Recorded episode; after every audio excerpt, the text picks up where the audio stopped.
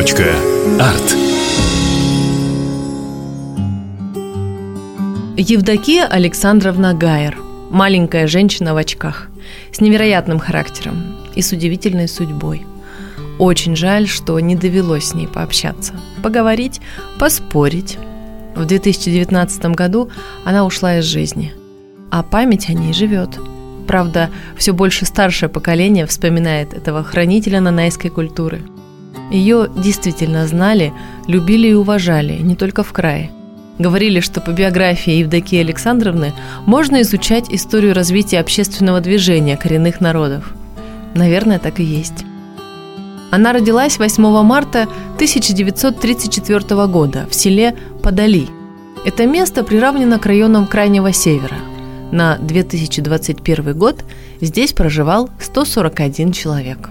Впрочем, поселение всегда было небольшим – Люди жили традиционной культурой, рыбачили, охотились, собирали дикоросы и в новом веке хотели сохранить свой традиционный образ жизни.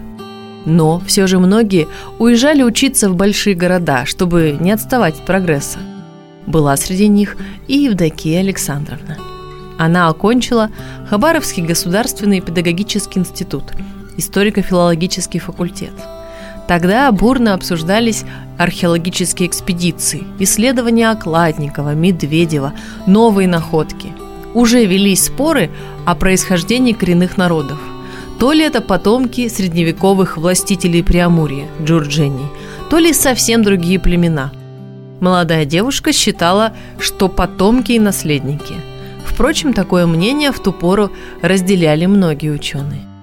После учебы было распределение по районам, потом практика, вторая работа, педагогический опыт и множество экспедиций, защита кандидатской, острый ум, хорошая память, а еще усидчивость и внимательность позволили Евдокии Александровне стать научным сотрудником Института истории, археологии и этнографии народов Дальнего Востока.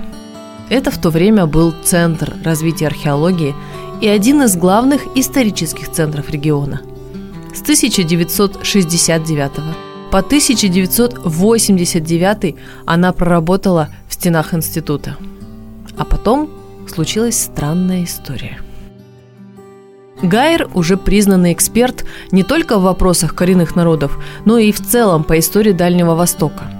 И вот в марте 1989 года на Дальнем Востоке, ну как и во всем Советском Союзе, проходят первые всенародные, или как их называли, альтернативные, выборы народных депутатов Советского Союза.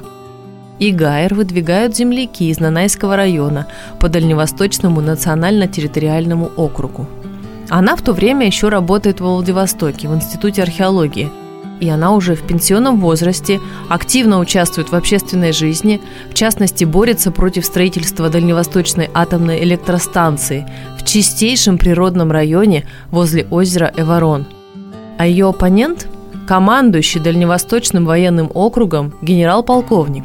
Сложно было представить, что маленькая нанайская женщина без административной поддержки сможет победить военного хозяина Дальнего Востока.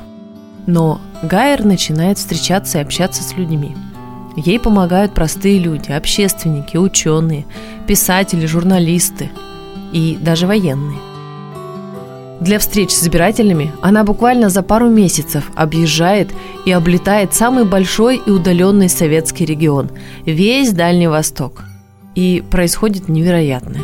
Евдокия Гайер получает большинство голосов – Сегодня разве можно поверить, что обычный человек без партийной, чиновной и финансовой поддержки сможет провести хотя бы самую простую предвыборную кампанию?